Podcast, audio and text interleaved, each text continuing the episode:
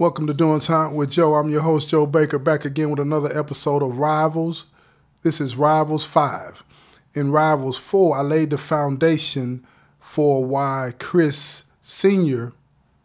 could not stay in a relationship with his son's mother, Keisha. And that separation caused a lot of dominoes to fall. And that's what Chris wanted me to make sure that I uh, relayed to you that how the decision that he made influenced the decision, well, the decision that he made and Keisha made influenced how Chris's life was shaped in a negative way, leading back to how the decisions that his parents made led to a lot of the decisions that he made and led him down the path that he's on. Now, one of the things that I want to make sure and emphasize in episode four, you had a situation where Chris Jr. ended up in a household with the opposition. Now, it was never made clear to me if Chris Jr. knew the circumstances behind his grandparents' death, his father's parents. I don't know if he ever knew that they were murdered by the organization that members of the organization that he belonged to now. So I'm gonna try to find out the answer to that. But as I as I read this letter, I hope that you understand that Chris is trying to make sure that the picture is clear and honest. This is not something that's been edited or watered down like what you might see on TV or the news or exaggerated for that matter. Because Chris, he wanted me to make sure that you understood that even if the outcome of all of the story was negative against him, he wanted the truth to be known and told. And that's what this is all about because we don't want anybody else making the same mistakes that we make. And I applaud him for that. So, with that said, let's just get into the episode, okay? The story that you are about to hear is true. The names, places, and affiliations have been changed to protect the identities of the actual participants. This is his story. There's gotta be some way to stop this vicious cycle. Death to all my rivals, death to all my rivals. Success to my affiliates and all my idols. But death to all my rivals, death to all my rivals. There's gotta be some way to stop this vicious cycle. Death to all my rivals, death to all my rivals. Success to my affiliates and all my idols. But death to all my rivals, death to all my rivals. One of ours, we kill one of yours. It's a vicious cycle. Money and drugs up in the mix just keeps the interest heightened. It's on sight. So when I catch you, clash of the titans. If I can't shoot you, I'ma fight you. Knuckle up and knife you. Cause in my hood, yo, it's all about survival. Watching my opposition through the crosshairs of a rifle. Dark light, it wasn't enough cracks to let the light through. Welcome to Doing Time with Joe, a show up about the. Rivals, rivals, rivals. Dear Joe, generational crime is real. The generational curse that's on my family is real. The decisions that my parents made influenced who I became, and now the decisions that I'm making and Keisha, his mother, are making are influencing Chris Jr. I'm not sure how best to rectify or try to bring some good out of this other than by telling and sharing my story. And I hope that it does somebody some good to hear the truth about the lifestyle. Right now, Chris is in juvenile. Uh, I was told that he was in there for some nonviolent charges, car thefts, things like that. But I also heard that uh, he was involved in a lot of other things going on out there shootings, robberies, and everything. If he continues on this path, we both know where he's going to end up. He's going to end up in here with us. And that's not what I wanted for him. But as I think about it, writing this letter, I don't know what it was that I was expecting for his life. Because doing the things that I do, living the life that I live, anybody in that sphere, anybody in my circle is going to be touched by it. And he's being touched by it the same way I was being touched by it when my parents were alive. Keisha and I, we rarely talk at this point, but I had to do my best and try to reach out to her to see if she could talk to Chris in a way that could put him on a straight and narrow. So when I called her, she was reluctant to talk to me. She was angry. She was upset. She was hurt because she was out there all alone. When I met Keisha, she was a young lady. She still got a lot of living to do, but she's been rolled hard, beat down bad.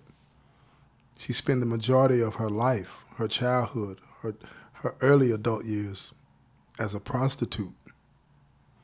Her name and reputation have been drugged through the mud, as you can imagine, for somebody in that life. She went to the other side of town to try to get away from that, only to fall in love with somebody that was on the opposite side of the lifestyle that I live. He treated her like what she always wanted, but as it always does, when you're living the life, your past catches up with you. And when he left, he left her with nothing. That's the nature of a relationship with somebody that lives the life like we do. We don't change in most cases. We just move on. There's some, there's some rarities out there, but not many.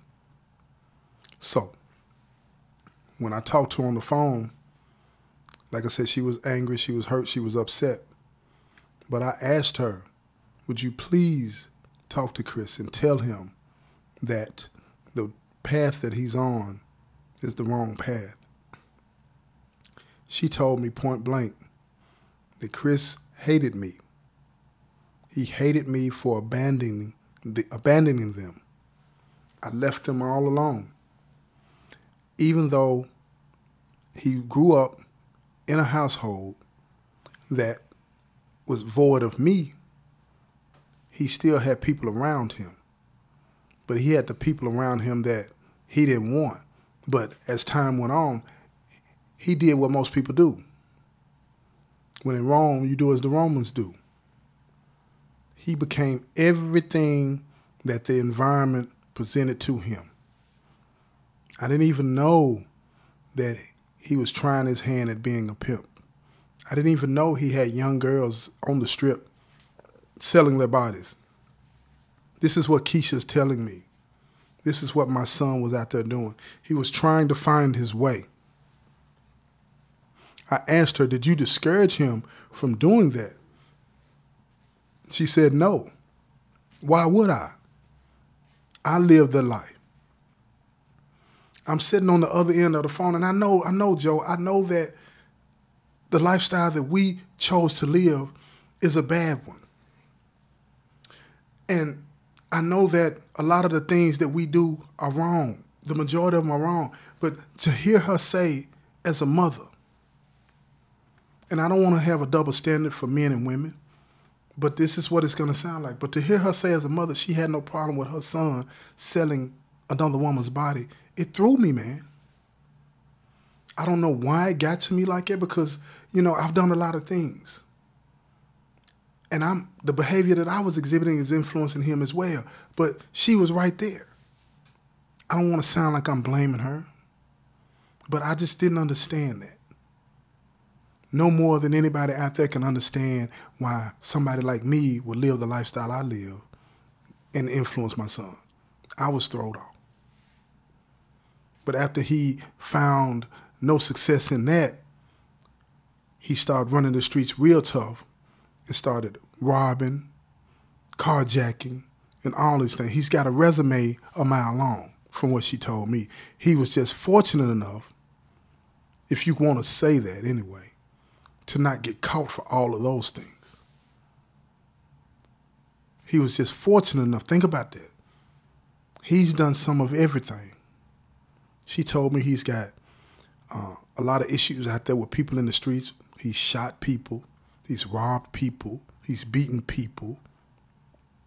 But he didn't go to jail for any of those things. So me knowing how the criminal lifestyle is, I know that he's going to think he got away with something. He's going to be emboldened by that. He thinks he's smarter than the people that are charged with making sure that the community is safe. He thinks he's smarter than the police. He thinks he's smarter than the system.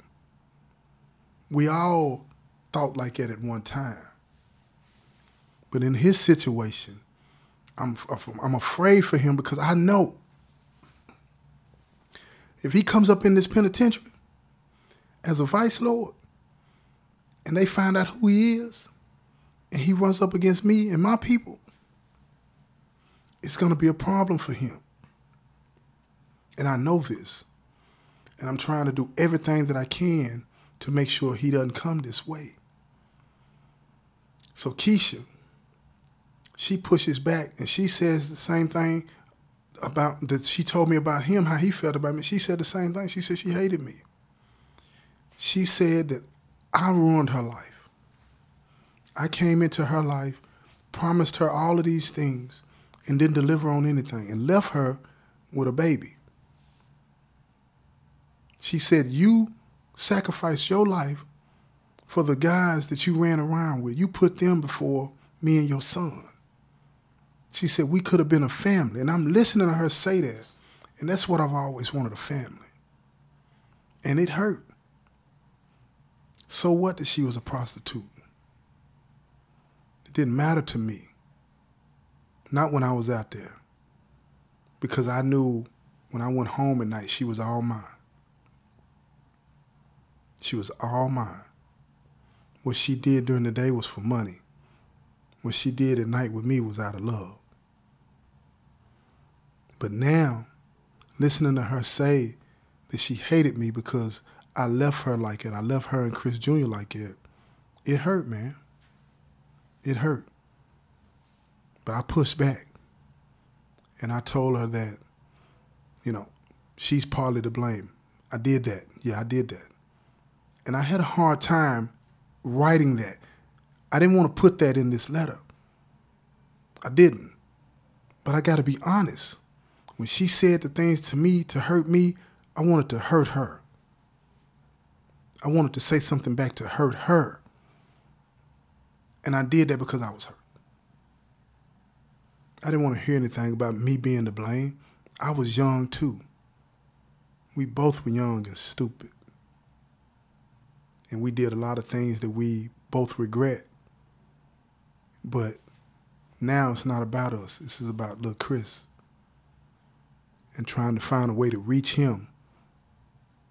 So after the com- well during the, at the end of the conversation, we both agreed that you know she would reach out to him, go visit him, talk to him, and that I would write him. I even agreed to put some money down to where they could leave Tennessee, go somewhere else and get a fresh start once he got out of juvie. I was surprised when I got a letter back from him telling me that he didn't want anything from me but my death. My own son wanted me dead. I knew he was saying it out of anger and hurt. I knew that. But to read that on paper, just it shocked me.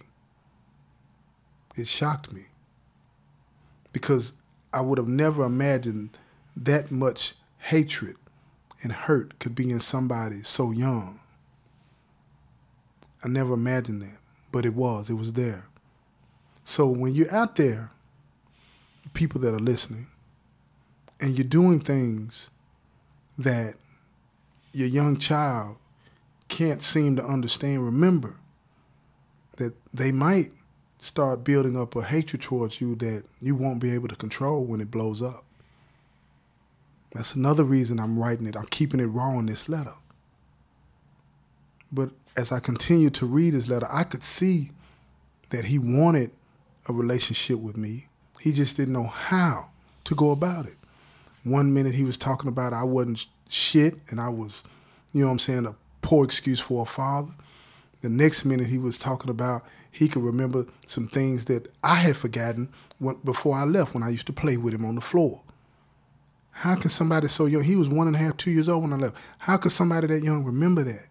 But he did. And he talked about it in a fond way.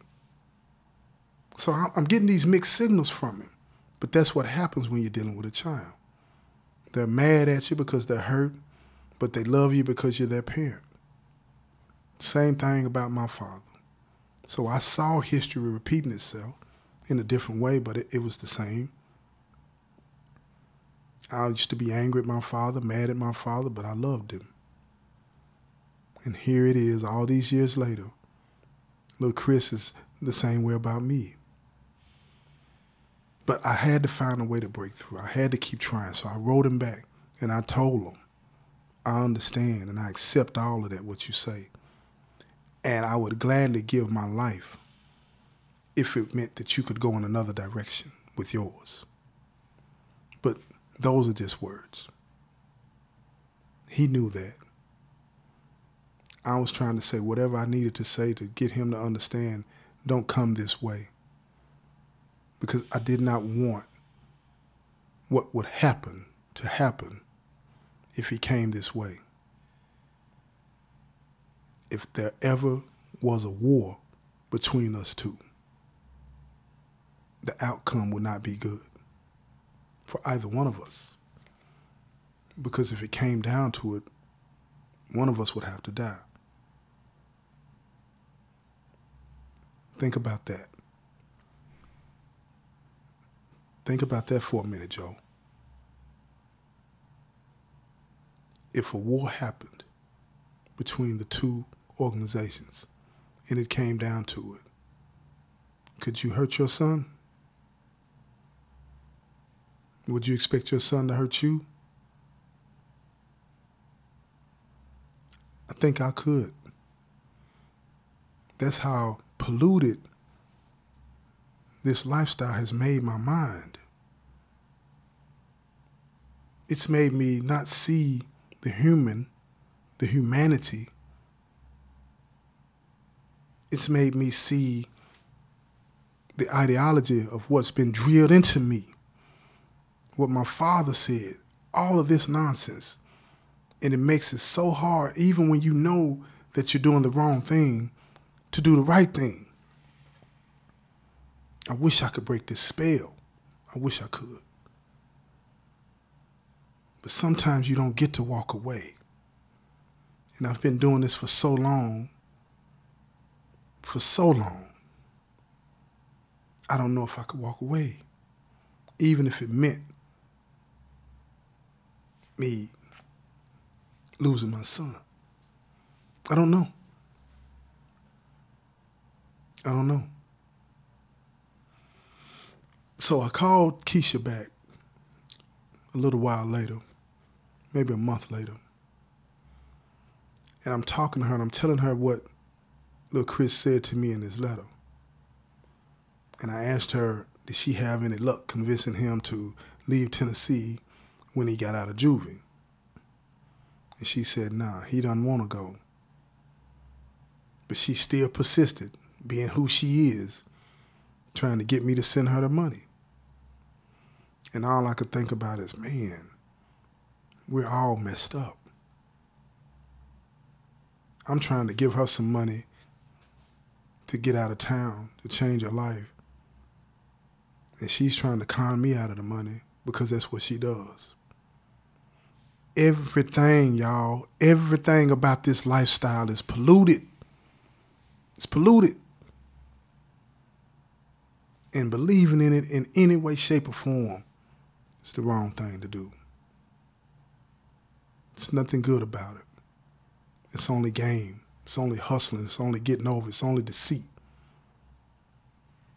Selfishness. A few months later, little Chris got out. He's out of juvie. Keisha threw him a party, you know. Everybody's over at the house kicking it. All the little brothers in his little organization, all the, the girls in the organization that he belongs to, everybody's over having a good time. I called over there to talk to him. He gets on the phone. And I, I can hear him telling everybody, be quiet, y'all, be quiet. I got my dad on the phone. This is what he said to me, y'all. What's up, sperm donor? What you got going on in there? Anybody fucked you lately? This is how he's talking to me. I laughed it off, right? But I was never more crushed in my life. Never more crushed in my life. I tried to stay focused. I said, how you doing, little Chris? Now he got me on intercom. Now you got to keep in mind. Now paint, let me paint this picture. Everybody over there is vice lord, right? Except for Keisha. They all know who I am. I'm GD, right? I'm the opposition, and he's my son. I'm his daddy, and this is how he's talking to me, where everybody can listen. I'm trying to maintain my focus. I don't want to take the bait. I said, nah, man, how you doing? He said, I'm doing good. I'm free. I said, you free, son? He said, don't call me son. I'm not your son. I said, that's what's up, little Chris. So it took me a second to get my bearings right because I didn't want people on that other end of the phone to hear me, this leader in the Gangster Disciples, crying. So I had to get myself together. Took a deep breath. And before I said another word, he said, Listen to him, y'all. this bitch about to cry.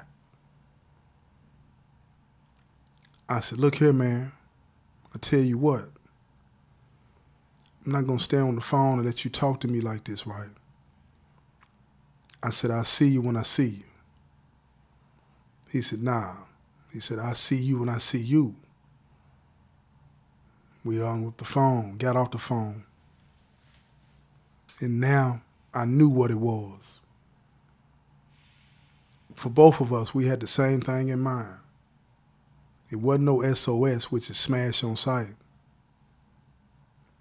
This was KOS. This is kill on sight. I didn't want to do it, but I understood exactly what he was saying. And I wanted him to understand exactly what I was saying. Eh, is that being a good parent? No. That's being a gangster. I put being a gangster before being a parent because I couldn't take my son talking to me like that in front of other people in his organization. So I let it be known what it was with me too. That's the life that you're talking about. Joining. If that is the life that you're talking about joining, think again. This ain't nothing. But at the end of the day, I sat down and I talked to a couple of the guys and I told them what it was, right? I told them about the conversation that I just had. And I told them, look, man, hopefully he won't come this way. But deep down in my heart, I knew he would. I knew he would. And I told him, I said, look, I need you to understand perfectly what I'm about to say. If he comes this way, I'm not going to play with him. I don't want nobody messing with him. I don't want nobody doing nothing to him. If anything's going to be done to him, it's going to be me. And they understood what I meant.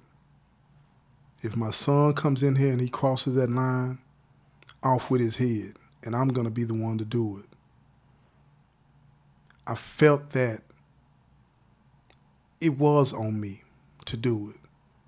I'm responsible for filling him with so much hate and anger that this can't end no other way except that him taking my life or me taking his. That's it. It's the only way this can end. I waited a few hours, called Keisha back later on that night. Me and her had the best conversation we've had in a long time. She told me that she was sorry. She heard what he said. And she asked me to forgive him because he was drunk and he was trying to show out in front of all of his vice lord friends. I just sat there and I listened to her. I didn't cry, I didn't sniffle, I didn't do any of that. But she said something to me that I hadn't heard in a long time. She told me that she loved me. In spite of all the things that I had done wrong, she still had love in her heart for me. And she wishes things would have been different. And I told her I do too. Told her I do too. I got off the phone, called my girlfriend, talked to her about what had happened. She was supportive, like she always is. But at the end of the day, she knew where my mind was at. I was ready for war. It was just that on that with me. War with my own son. Because I knew it was coming. A storm was brewing. And it had to happen. But that's what this lifestyle will do to you. It'll have you thinking that you're doing the right thing because that's what the lifestyle dictates. You learn all of these things that reinforce this lifestyle, this ideology, and it makes sense to you. The, the, the literature makes it make sense. Think about that.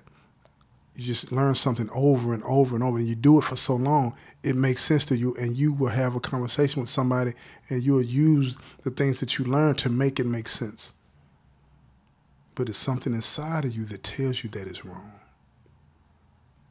But you persist in it anyway. And that's what I would hope that you get. Instead of going with what they tell you, go with what you feel. You know it's wrong to hurt somebody else. So don't do it. You know it's wrong to sell drugs to somebody else. So don't do it what is wrong with doing it the right way? That's the part that we're not doing today, Joe. That's the part that we need to be pushing. Go with what you feel, not what the pieces of paper, the literature on the paper say. That's the trick. That's the trick. I'm going to end that right here, y'all. I'm gonna end that right here. We're gonna have another episode coming up real soon, so be on the lookout for that. It'll be Rival Six coming at you real soon. I hope you enjoyed this episode. You know what I'm saying of Rivals. This is Rival Five. You know what I'm saying. And uh, at the end of the day, this has been another episode of Doing Time with Joe. I'm your host Joe Baker, and I say peace, y'all. Critical thinking hustling the banking, harder ain't smarter. Tough, yelling and arguing, make me carve you with a carbon. Humbling giants, 50 bananas going defiant. No IG beefing, street sweeping. I come with reapers, fuck your people, fuck the judge. You wanna ride this how you thug? I wake up, wash my face with blood, back to dancing in mud. I read the scripture with this boat nigga. Be damn if I get blamed by a whole nigga. Now see the whole picture, crossing from niggas who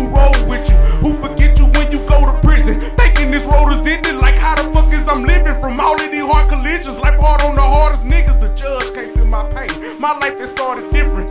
When it gets the grain, he gave me a heart harder sentence. My heart was in it, so fuck it. Ain't nothing in this bitch that can humble me. Now with this hundred, you would think that I'm a hundred.